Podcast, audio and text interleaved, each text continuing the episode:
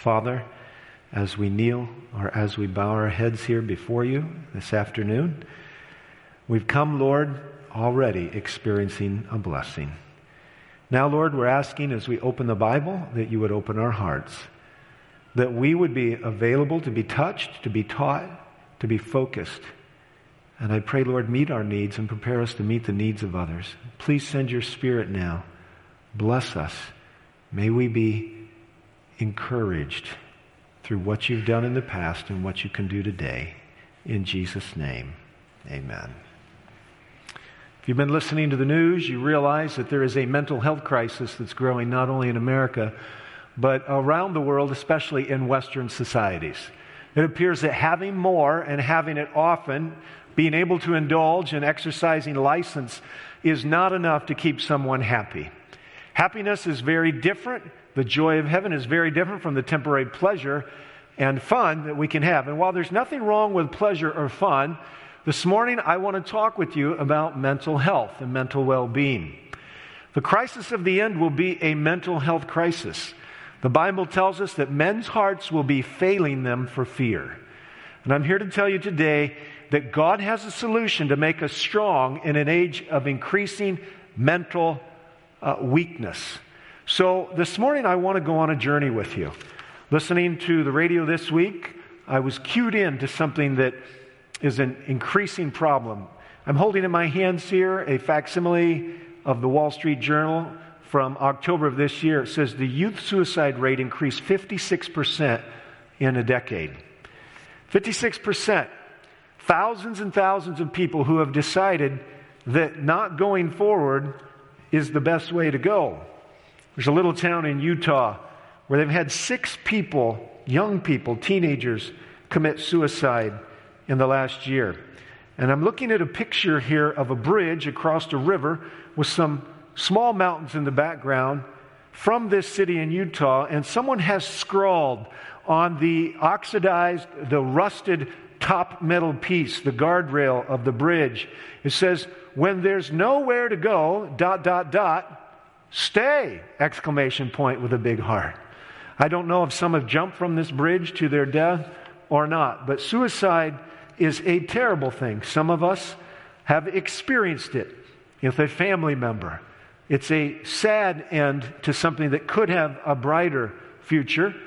And this morning, this time of year, we recognize there is a certain heaviness that builds in. Short days, in some places, very, very uh, cloud covered, absence of the sun.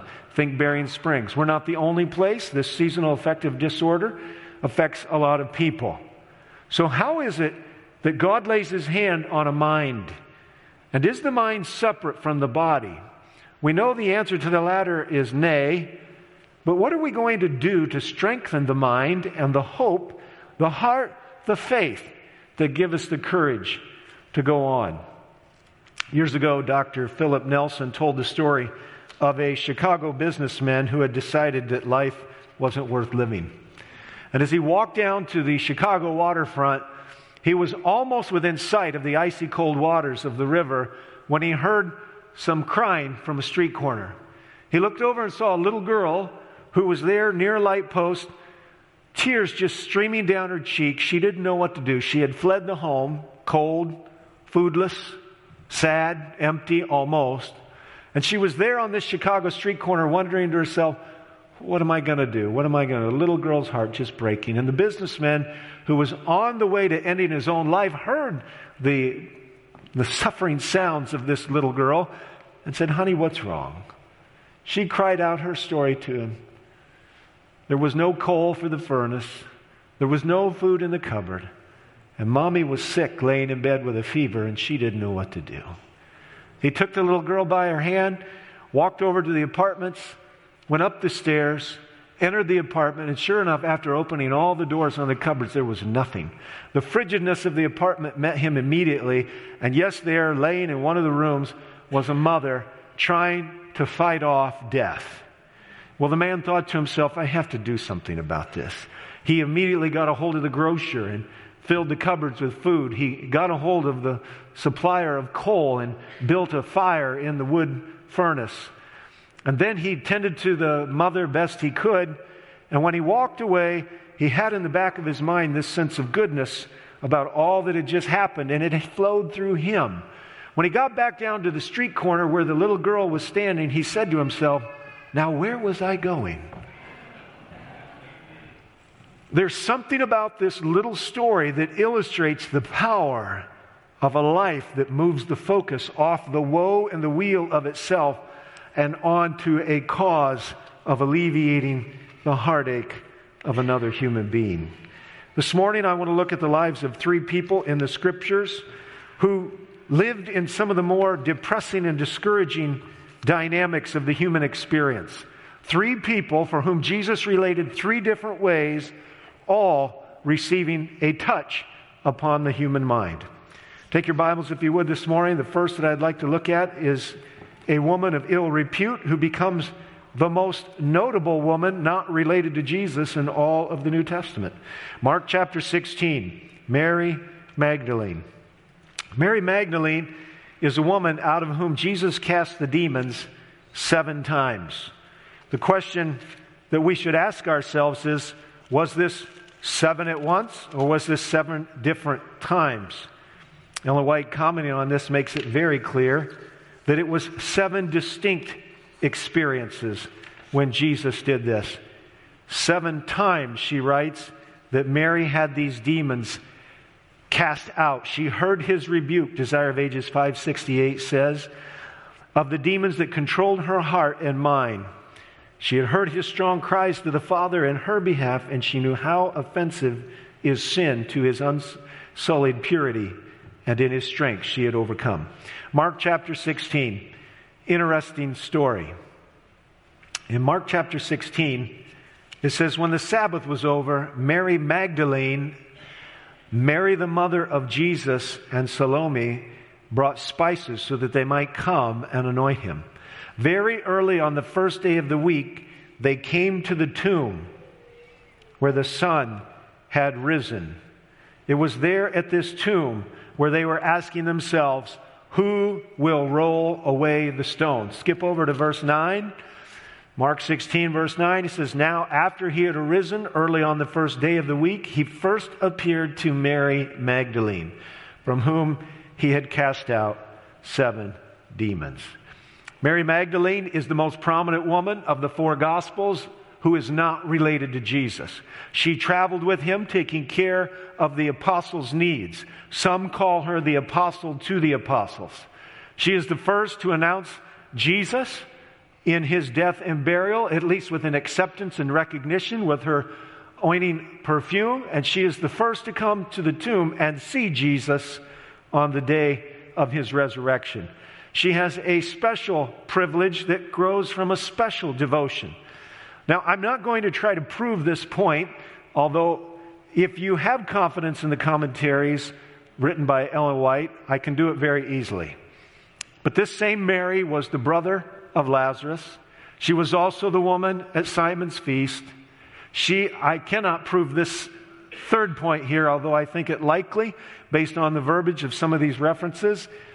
Speaking of Mary in Daughters of God, the author states that Jesus had pardoned her sins.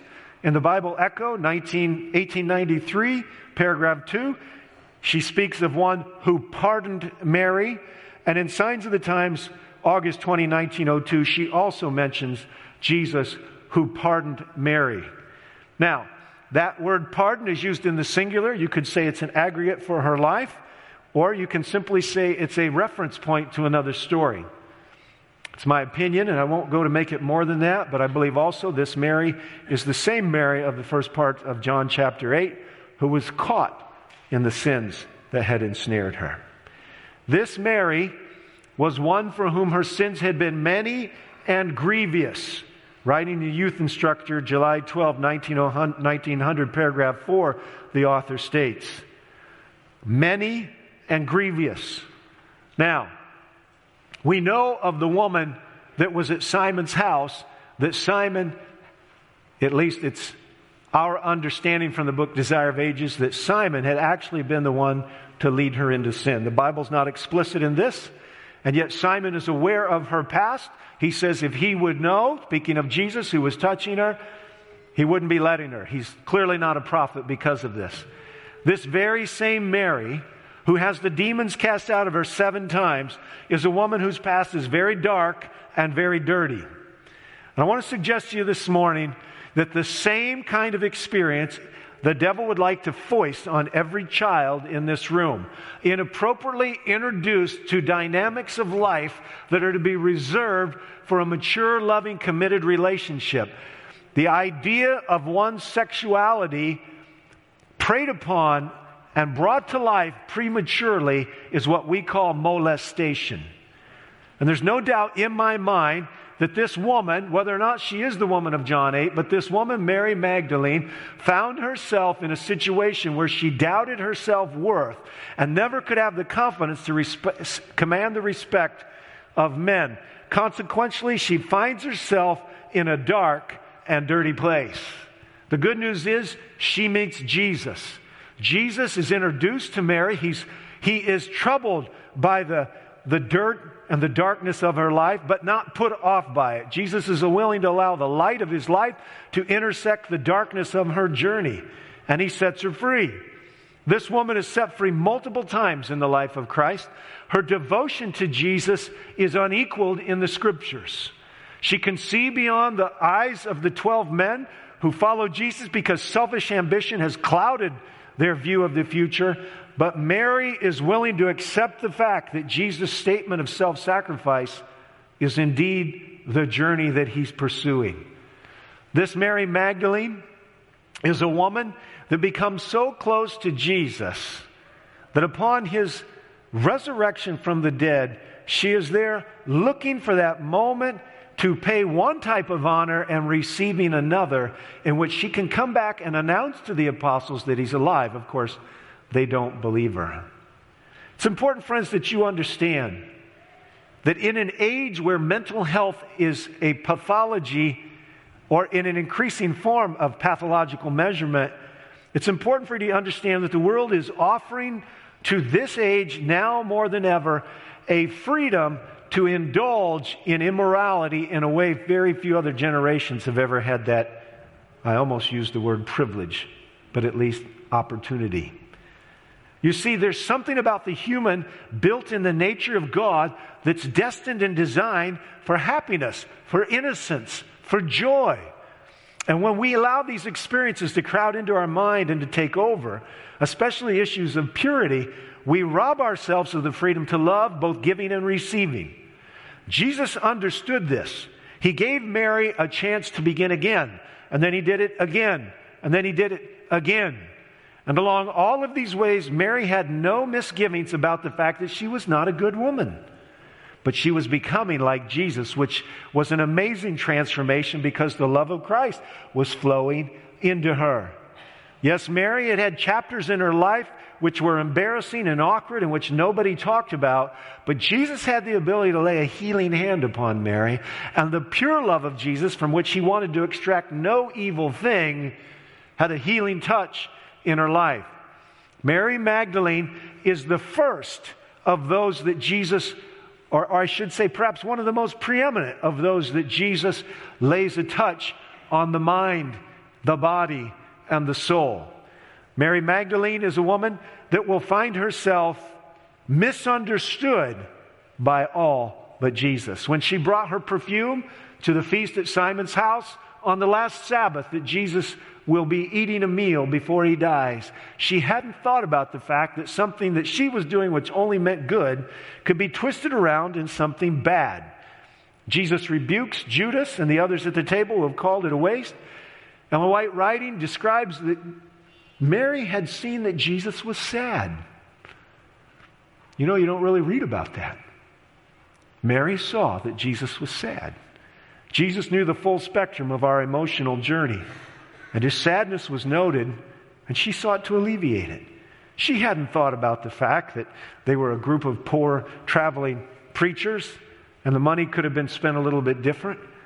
Judas thought about it, though, and said, What a waste. Jesus said, It's not a waste. Leave her alone. Mary Magdalene comes from a dark and dirty place, but she's walking in the light of Christ and she's delivered. You see, friends, for some, for most, Especially when the darkness comes within, the only deliverance is the presence of Jesus. It is the indwelling Christ that dispels the darkness. It is the love that cleanses and purifies the soul. Nothing else will do it.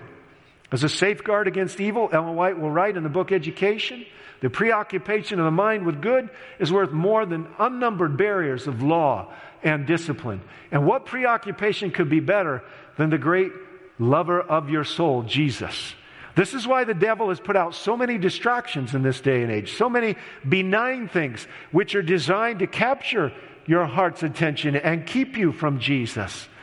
But Jesus loved Mary in a way that would not let go. And in the end, Mary is the one who sits listening to the words of Jesus. And while Martha would rebuke her, Jesus would rebuke Martha and tell her that Mary had sought the better things. You see, friends, Christ has the ability to make us clean even though the world has made us dirty. And I want to encourage you today yes, we should flee from the things, especially sexual sin. We should flee from those things. That's what the scriptures say. But when we've been tainted and touched, maybe without our own volition, there is still a wonderful healing touch from Jesus to set you free, to make you whole. No second class citizenry, no doubt about one's worth. Those are all assured in the living name of Jesus, and in this case, the friendship and the personal closeness of Christ Himself. The second person I want to talk about this morning can be found in the book of Luke. Turn back, turn over to the book of Luke, Luke chapter 8. In Luke chapter 8, we have the story of two men. It's the story, actually, Luke chapter 7, it's the story of two men some Gospels only record one. Actually, we're going to do Luke 8 first, and we're going to go to John the Baptist. We'll do the others next. The disciples of John, we're going to talk about John the Baptist. The disciples of John reported to him, that is Jesus, about all of these things. They reported to John about Jesus. And summoning two of his disciples, John sent them to the Lord, saying, Are you the expected one? Or do we look for someone else? When the men came to him, they said, John the Baptist has sent us to you to ask, Are you the expected one? Or do we look for someone else? At that very time, he cured many people of diseases and afflictions and evil spirits. And he gave sight to many who were blind, verse 22. And he answered and he said to them, Go and report to John what you've seen and heard. The blind receive sight, the lame walk, the lepers are cleansed, and the deaf hear, and the dead are raised up, and the poor have the gospel preached to them. And blessed is the man who does not take offense at me. It's an interesting chapter of discouragement for one who had been so strong and so confident before. John the Baptist had stood up to the Pharisees, he had decried their hypocrisy. John was willing to stand alone for Jesus. He was willing to baptize Christ, even though Christ had said, even though he knew he, sh- he really should be baptized by Christ. Instead, John hears the words of God himself saying, This is my beloved Son in whom I'm well pleased. And yet, John is not beyond, he's not immune to the ups and downs of our journey as human beings, carrying doubt and dealing with depression and discouragement. John is languishing in that dungeon. He stood up to uh, the governor and said, You shouldn't have your brother's wife. But now he can't stand up, it doesn't appear very well, to doubt and delay and discouragement. And so he gathers his disciples and he said, Go ask Jesus, are you really the one? It's quite a U turn from a man who said, Behold the Lamb of God that takes away the sins of the world. It reveals the fact that John, like the disciples, had hopes of a messianic deliverance from more than sin. John was actually thinking, I won't be in here very long. And then the days ticked by, and they turned into weeks, maybe months, we don't know. But John was in that valley of doubt and despair. Maybe not complete despair. He hadn't given up all the way. But to go from saying, This is the one, to Are you the one, is quite a reversal. As he's there without the accommodations of modern incarceration, which aren't that great, but they're better now than they were then, John is wondering Have I made a mistake? Did I hang my hopes Did I put my hat on the wrong hook? And so he sends a messenger, a deputation to Jesus, and Jesus doesn't really answer the question right away. As a matter of fact, Jesus doesn't answer the question at all. Jesus simply sends back the evidence. You've watched, you've seen. Make sure you report what you've seen and make sure he knows that the poor have the gospel preached to him, preached to them. Make sure he understands. And then Jesus, as it were, sticks a not so subtle challenge to John. Now, this is an important component in regards to dealing with, with discouragement and depression because the way you listen to a person has a lot to do with whether or not they get better or they get worse. Everybody should always listen Listen long enough to understand. Listen long enough to care. Don't rush to answer the first question. It may not be the most important question. Don't look to be the great fixer or the great healer, but in the end, make sure that you don't leave the person to go round and round in a death spiral of doubt. Jesus sends back the words and he says, Blessed is he who does not take offense at me. It's not turning out the way you wanted. You thought you were going to have this career or this spouse or this wonderful trajectory with your occupation. It hasn't worked out that way. As a matter of fact, you never intended to be sick. You never intended to lose a loved one. You had this idea that somehow it was going to be a lot different. The truth of the matter is, is that for all of us, as we thought to what our future would look like, it usually is different than what we thought, but not quite as dark as the one that John's experiencing. John not only was exceptionally popular and powerful, but John was left to a journey that was equally as dark and hurtful. You could say hard and heavy. Yes, as he's languishing there in the dungeon, John's thinking to himself, Did I make a mistake? And Jesus sends back the evidence, not the answer. And with the evidence, he sends a challenge. Blessed is he who does not take offense at me. So it's not going the way you thought, John. It's not time to look at me as the problem, John. It's time to pray. It's time to rethink what your expectations were. It's time to surrender them to the truth. It's time to accept that there is a loving Heavenly Father. And yes, John, that inner peace that spoke to you, that sense of my presence, the confirmation of the Spirit, the inner witness of your actions when you baptized me. They were all true. Don't take offense at what's happening. When we're listening to people and they understand that we understand and they understand that we care, there is in many situations a moment in which they should understand that there is a call to a, a renewed faith, a renewed prayer life, a renewed sense of hope. That even though it's not turning out like you thought it would, or they thought it would, God is still in charge. This is probably one of the hardest things. Pastors are not immune. There are whole chapters of my life when I've, I've been left and I've thought to myself, Lord, where are you? Sometimes God's silence speaks louder than words. God is there in the quiet, and it is in that quiet that we have a chance. Actually, God is stretching and growing us. There is no immediate rush for deliverance. It is not abandonment, nor is Jesus appearing at the palace of the governor to demand the release or sending angels like he would for, for Paul and Silas in that Philippian jail. No, John is left there and left with the presence and the assurance that what was in the beginning is still true, even though it's not what he thought. And he was left there for all the myriad hundreds and thousands that would follow in the name of Christ, who would suffer for Jesus, but they would suffer with the assurance that Christ cared for John, whom he called the greatest man who ever walked the planet. That Christ cared for John, and John's journey of trusting Jesus could be a journey for us too when we suffer on behalf of the Savior. But some suffering seems to have no meaning. This is a different kind of suffering. And yet, this is not a suffering that Christ is immune to understanding.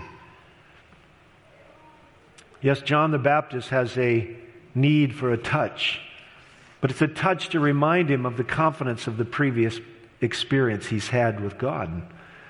It's a reminder that while God has not followed the plan that John thought, God is still leading and John can still trust.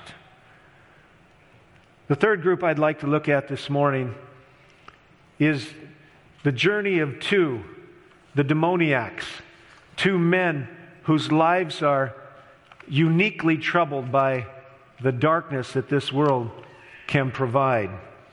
Unfortunately, it is a darkness that is beyond our hopefully ever experiencing. Jesus was in an encounter in Luke chapter 8.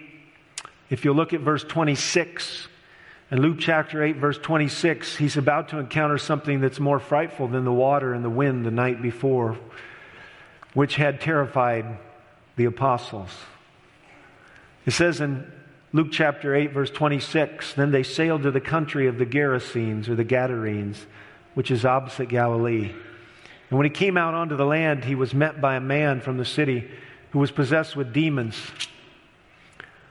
who had not put on any clothing for a long time and was not living in a house but in the tombs. And seeing Jesus, he cried out and he fell before him and he said in a loud voice, What business do we have with each other, Jesus, Son of the Most High God? I beg you, do not judge me, do not torment me. For he had commanded the unclean spirits to come out of the man, for it had seized him many times, and he was bound in chains and shackles and kept under guard. And yet he would break his bonds and be driven by the demons into the desert. Jesus asked him, What is your name? And he said, Legion, for many demons had entered him.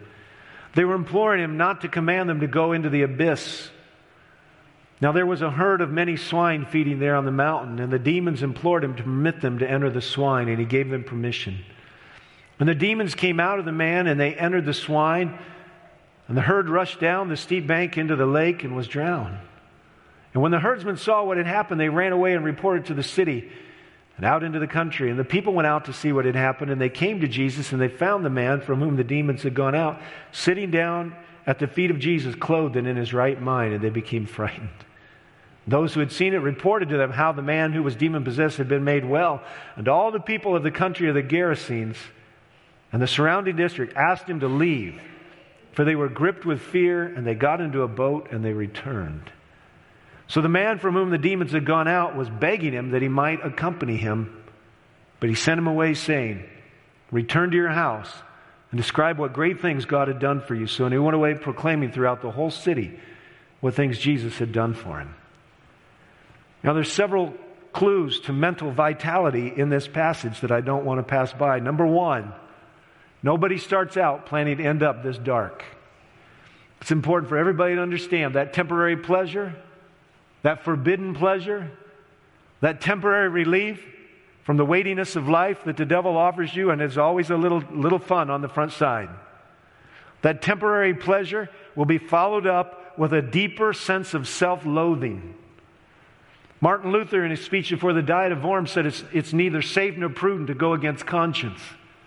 Your conscience could be wrongly calibrated, in which case, go to the scriptures and let it be rightly calibrated. But if in your mind there's something that's wrong to do and you do it, you're sinning against yourself until you've properly calibrated what right and wrong is. It's another reason why we should be in community with each other. Sometimes we run into people and they have to tell us something, something we don't like. But it puts us back on the path of life. This man had wounded his own conscience and started down a road that was going to leave him like no spectacle of humanity should ever be seen. He howls from the caves. He screams amongst the tombs. He roams in the desert, a fiend. He gets so bad that his body is, is pockmarked with self inflicted wounds. Long before we talked about cutting, cutting was going on. He can't be still and he can't be quiet. He's been chained, but with demonic strength, he's broken the chains. Jesus said, when you clean your house out, but you don't fill it with Him, the demons come back with their friends. How many times have the demons found this man a willing participant to the darkness that would lead to the dirtiness, that would lead to the nakedness, that would lead to the absence of peace? That's where this person was. That's where the devil would like to take everybody. This man, these men, howling through the night, sleeping we don't know how often or how little, find themselves with a group of at least 13 walking up to them, but at their screams of intimidation, all but one run away. But there's Jesus left standing on the beach, and he doesn't run in the face of evil. Praise God. Jesus is standing there on the beach, and these men wild eyed, demon possessed. And by the way, friends, it is a reality. Don't watch it on TV to be entertained. Don't give the devil access to your heart. Demons can't take you over unless you give them permission. But I'll tell you what, to be intrigued with the dark side of power, the metaphysical, the supernatural, whatever you want to call it, the evil spirits, is a terrible mistake. Don't find your, don't find your sessions of relief and renewal watching things that are dark and deadly. These men were there. And when you stare into the face of somebody who's captured by evil, it is a frightening experience. But Jesus speaks and directs peace to these men's life who could not even ask for help themselves. This is the glory of the power of Christ to redeem. But I want you to see what happens. Those demons are so bent on self destruction. It's a wonder that these men are still alive. They're so bent on self destruction that 2,000 swine can find themselves bobbing as bloated carcasses in the Sea of Galilee as a witness all around that lake for the deliverance that would come to these two men. They are dirty and filthy and living in a dark place, but when all the city comes back out, they are clean and they are clothed. These things represent the natural progression of Christ when he enters a life. Now, we've, we've lived through a lot of ages. We've lived through a lot of exposure to a lot of things. But you need to understand something. There's nothing new under the sun. And when Christ is looking to reinstitute order in the life of a mind, he orders the circumstances around the person with the ordering of the mind. What am I saying? It is hard to have a mind that's at rest when you're living in a place that's dirty and cluttered and disordered. This is the perfect time of year for you to stop and take inventory of your life and say, Is my room clean? Is my house clean? When we can read the book, Make Your Bed, by the retired commander of the Navy SEALs, the Special Forces. And he can stand at one of those Texas universities and write a book, Make Your Bed. Even the Marines know that making a bed is part of creating a sense of dignity and self respect. The devil wants to take all of that from you. People who are struggling mentally often have disorder and disorganization and clutter all around them. While this won't suffice for a trip to see a counselor, if you need one, please go. There are many of us that are fighting battles, and we make them worse when we sit around and live by our feelings instead of acting on our circumstance. Instead of victim, become the one who takes charge of a place, even as simple as cleaning the kitchen or your closet or your garage or your room or your car or whatever it might be. Take charge of your circumstances. Follow the plan of Jesus. The Bible doesn't say the man took a bath, but you can be sure he did. We don't know where the clothes came from, but you can be sure he had them. Along with the healing of his mind came the healing of the body and the circumstances around him. And when Jesus cleanses him inside, he, cleanses, he directs him to be cleansed on the outside as well. And the inner peace is met with the outer peace of order. This is not old traditional thinking, although it is old and traditional. It is living thinking. It is the power of bringing peace and order to circumstances around us, which is a harbinger or a forerunner of the peace that can come within. The mind is at rest when things are ordered. It might be your finances. It might be your relationships, all kinds of undone brokenness out there. Call the first person up God brings to mind and make it right.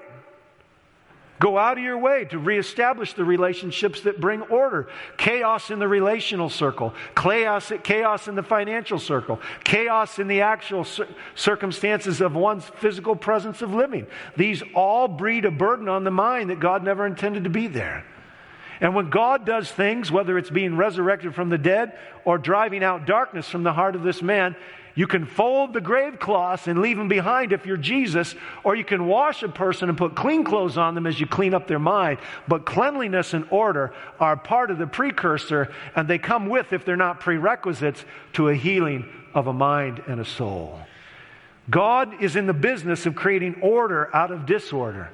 And these men become, well, they become A1 prime spectacles of what God is willing to do. But probably more importantly than this, but not separated from it, is the fact that these men, who are now no longer appreciated by all their countrymen, are asking Jesus if they can go with him. And Jesus says no.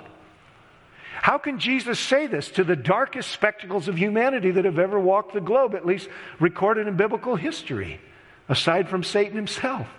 You can't have thousands of demons in you and be demonically empowered. You talk about supernatural power, they had it, ripping the chains from their very flesh and bones. You can't be that dark and not need to be next to the light unless there's a better solution than being next to the light. Jesus takes these men and he says, Listen, you can't come with me. Which means the solution Jesus is about to give them is going to be better than being in the boat. Jesus says, You go back and you tell everybody what I've done for you. So there comes this cleansing power of being able, there comes this renewing of mind and energy, mental energy, in talking about Jesus. If they would have hung out with the apostles, they would have had a little bit of a chance to tell their story. But everywhere they went on the eastern shore of Galilee, they were telling what Jesus did for them. Now, listen to me. We are so sophisticated, it's pathetic.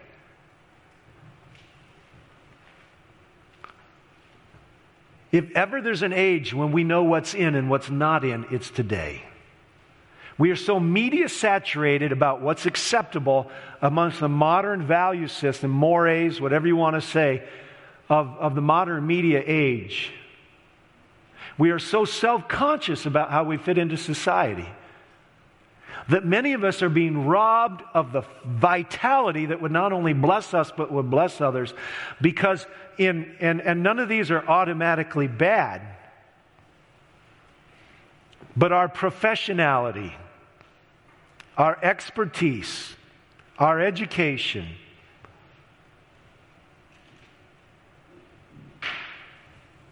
We don't want to be different. And it's hard for us to be simple, especially in an age when there's so much calumny or so much criticism, so much negativity focused on Christ and His church. We're living in an age where talking about Jesus is what people need the most. But it appears that the devil understands us and he's making it very difficult and hard for us to do. I can remember sitting on an airplane once and returned from a mission trip, and somebody else had met somebody that, that was on a return to Christ. They wanted me to talk to them. Well, there were probably a couple things wrong with that scenario. Number one, I'm a pastor, but it doesn't make me any closer to Jesus than anybody else, and anybody should be able to talk to the person. And number two, just because I am a pastor doesn't mean that any given moment I'm the best person to talk to somebody about Jesus because I have my own ups and downs. But I can tell you this after a series of seeking the Holy Spirit in our church and experiencing a measure of refreshing, there came a point in my experience where the naturally reserved me felt very free to talk about Christ and not be embarrassed or self conscious about it. And it was a very important moment in my life because the ability to talk about Jesus is the elemental witnessing dynamic of the gospel. Don't talk about God. God means lots of things to lots of different people. The song says, let's talk about Jesus. But there are a thousand distractions. And sometimes my life is only a thinly veneered version of Christianity, and to go beyond the sound bites is to go into a discomfort zone. Jesus said, No, you can't come with me. Brand new baby Christian. From dark to light, pendulum swing. But this is what you can do you can go talk about me to everyone you meet. There are many Christians who are drinking from polluted wells even listening to songs with Christian words that still have the spirit of the world in them. I want to tell you, there's a lot that this world is offering that is corrupted, and there's a lot that the church, the collective Protestant church, is offering that is corrupted, especially in its music offerings. And while you may identify with the feelings in the song, they do not have the sweet gospel simplicity of the songs that can freely speak about Jesus. Go back to your hymn book. Go to some of these songs that have lasted for generations and some for millennia. May the freedom to talk about Jesus be the free flowing water of life that drives back the darkness and the dirt. And by the way, friends, the loathsome things that these men were involved in would not be fit to discuss if we knew all of their dirty details. But the fact of the matter is, usually associated with these kind of uh, demon possession is all kinds of moral impurity. How do you get rid of that? it's not like you can just pull the vein, pull the needle out of the vein. It's not like you can just throw the white powder away. It's not like you can burn the book. The problem is a lot of these things that have been almost tattooed, almost branded onto our minds, they're not going away without going closer to Jesus and without letting his love flow more freely. And expression deepens impression. So, this, this journey to freedom is going to be a journey to knowing Jesus and being free to live different, talk different, entertain different, eat different, dress different. We're so worried today about being legalist. We make ourselves the liberated ones. We're not legalist. When Jesus liberated that woman that was caught in adultery, when everybody had left except her, he looked at her and he said, Where are the ones that condemn you? Are there anyone? Is there anyone? Neither do I condemn you. And then he made this interesting statement. He said, Go and sin no more. You were made to be obedient to the laws of life. When, in the name of legalism, you go against what your parents have taught you, you're going against the laws of life. When you say to yourself, I'm not bound by all that old fashioned stuff, that's right. You're going to be bound by something else. Eventually, change you can't even break. You'll be beholden with the cords of your own bad habits. We call that addiction. The Bible calls it besetting sin. You're right. You're not bound by any of that stuff. Just get ready to be bound by something else. I was thinking the other day about love. You know, when two people choose to not follow God's path, they skip over that beautiful phase of falling in love, which is really just about getting to know the other person. All of these things are set up by the devil as substitutes for the liberty and the life giving path of Christ. Yes, these men were told, you go tell the story. And in the telling of the story, not only would they become stronger, not only would they become would they live in the cleansing flow of Christ? But others who needed to hear the story straight from the horse's mouth would hear it. And we're not going to know till we get to heaven how many people will be in heaven because they heard you can't get any worse than we are, but Jesus can save even us, which means he can save even you. Seven demons out of Mary Magdalene, thousands out of these. Friends, there's nothing in your life Jesus can't cleanse. The question is, will you give him permission? Will the healing touch of Christ be not only on mind and body and soul, but may it be on relationships with a wholehearted blessing as well? Stories told of a woman back in the day when we had the Dorcas Society. She knew of a family down the road that had five children. I don't know if she was praying or what she was doing, but the Holy Spirit spoke, spoke to her and she said, You go see those, that woman with five children. She walked down the street, knocked on the door, nobody answered. She turned away and made it to the sidewalk before the Lord said to her, not verbally, but at least impressed upon her, No, there's people in there. You go back and knock again.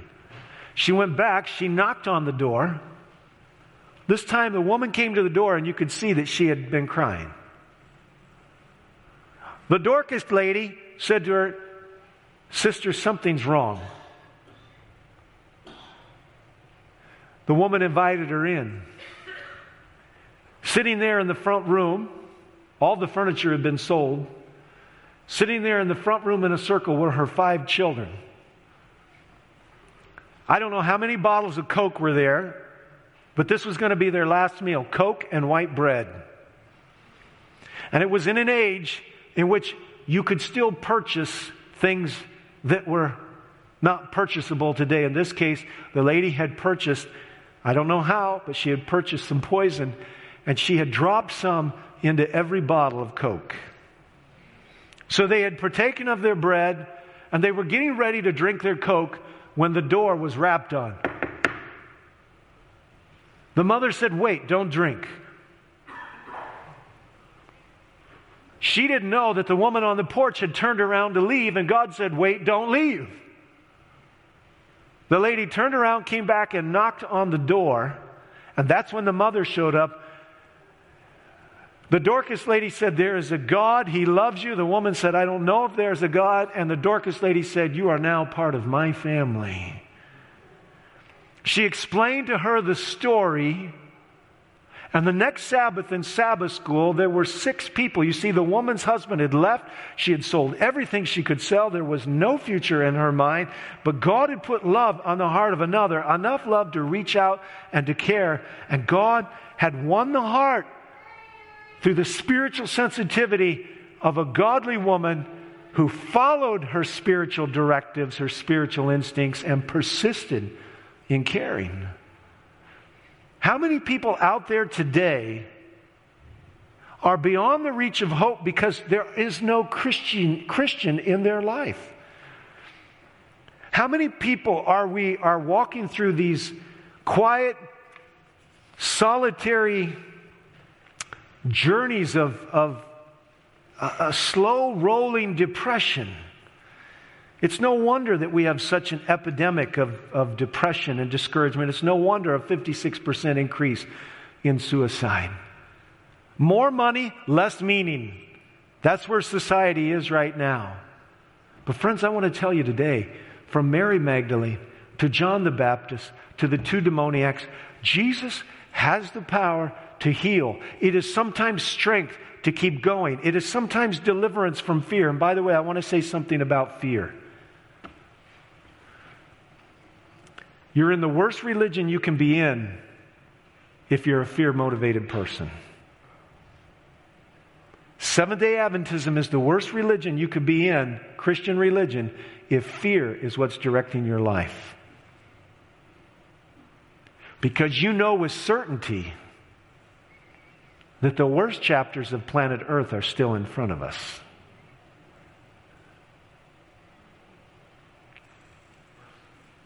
Mercy is right. If there's a religion to be in that's true, that lifts up Jesus, it's this one. But if you keep Jesus at an arm's length, even while you come to church, but fear is what's driving you, I want to tell you the two forces of love and fear are coming down to a collision at the very end. One will be motivated by the ability to buy and sell and then eventually to live. And one will be motivated only by the fact that you know you have a dear, loving Savior who's delivered you from, the, from a life of meaninglessness. He's forgiven your sins and He's given you hope. Love and fear are going to come into collision with each other. And these two things are going to find themselves in a showdown, the devil is going to use the lever of fear to pry your fingers off everything you've ever said was important. Everything you've ever said that mattered. There will be only one thing that will suffice to give you the strength to keep going in an age of what caused people's hearts to fail them for fear, and that will be a living knowledge that Jesus Christ is the author of your destiny as well as the cleanser of your past and the one who lives present in your heart. You see, friends, it's a terrible day to be living a lukewarm Laodicean experience. There's something greatly incoherent about it. What God is calling us to is God is calling us into a love relationship that will allow us to stand separate from the world and not be embarrassed, that will allow us to know who we really are and not be ashamed. And when the world looks upon us with disdain, when it despises us, when the world thinks of us as the problem, we're going to have Jesus as the ultimate assurance of the solution. But it's so absolutely important that fear is not allowed to run our lives. You are loved like you've never been loved, loved in the heart, loved in the mind, loved in the hands, loved in the side, loved in the thorn crowned brow of Jesus. Nobody has ever loved you like Jesus. But don't let fear run your life. You can't save enough money. You can't have enough food. There aren't enough bullets. There's not enough protective wear. Your life is either hid in Christ, and your days are numbered before they were ever experienced by you.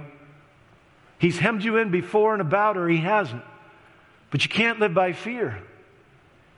You cannot allow the things that are in the back of your mind that are unresolved, put them in the heart of Jesus. Tell Him, I'm afraid. You won't be the first and you won't be the last. But what time I am afraid, I will trust in you. Fear is driving the love out of some people's hearts. They don't understand the provision of Christ for salvation. They think they've got to do something to earn it. They don't understand it's a gift. They don't understand that it's the love of Christ for the gift that actually opens up a cycle of motivation that's different. This, friends, this kind of fear will rob you from the blessed relief of the presence of Jesus. Where are we? We are at an age in which we will see the continual snowballing of the challenges to mental health.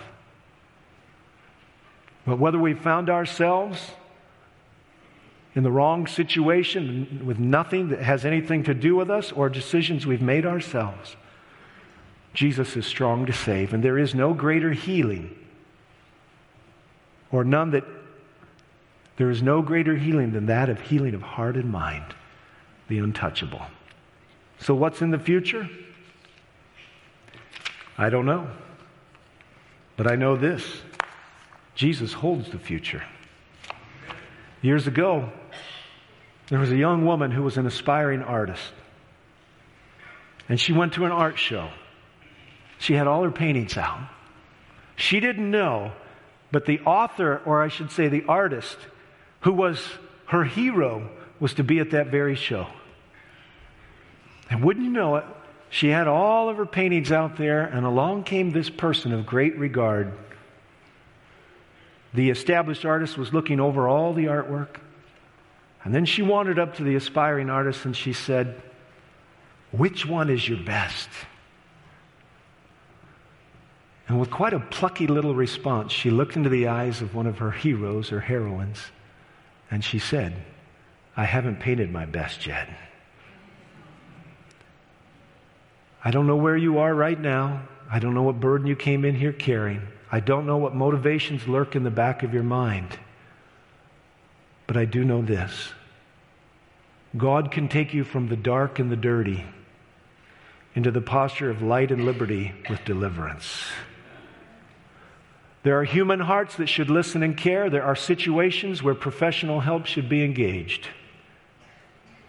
But along with it,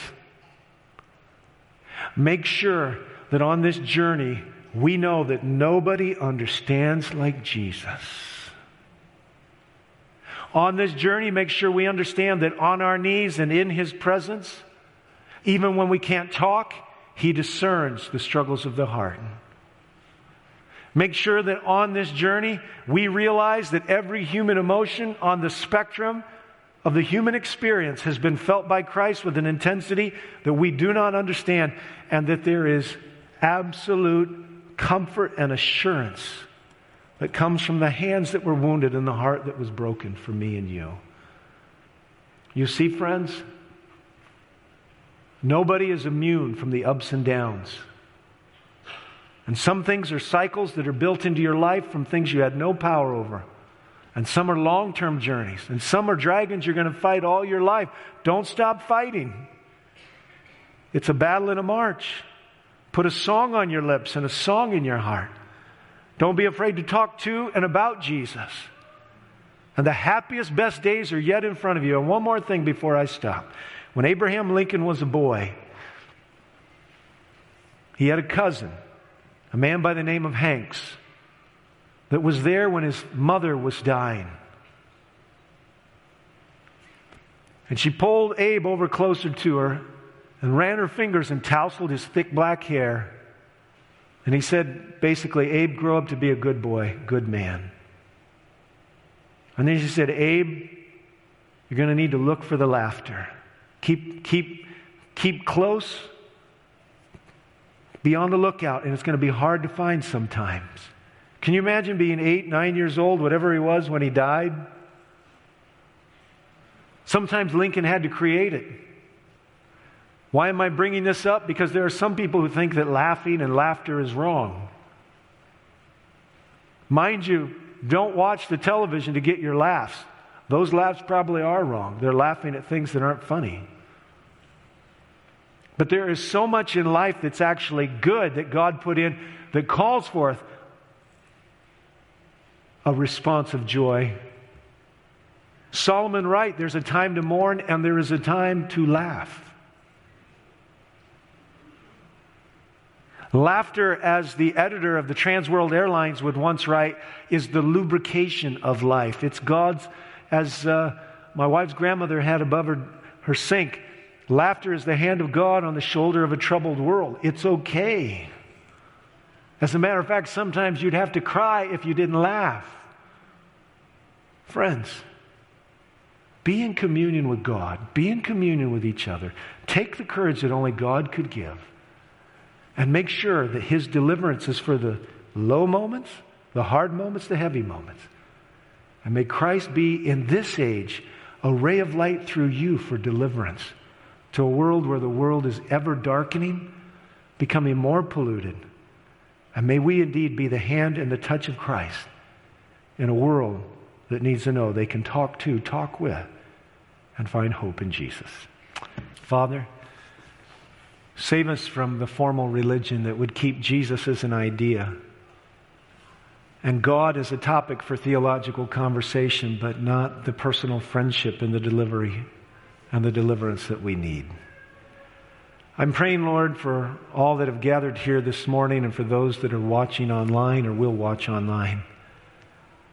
May we pass, Lord, from rules into relationship. May we go past the relationships given to us by our our spiritual caregivers, our parents, our teachers, may we press into the inner sanctum of the discovery of a God who is still strong to save.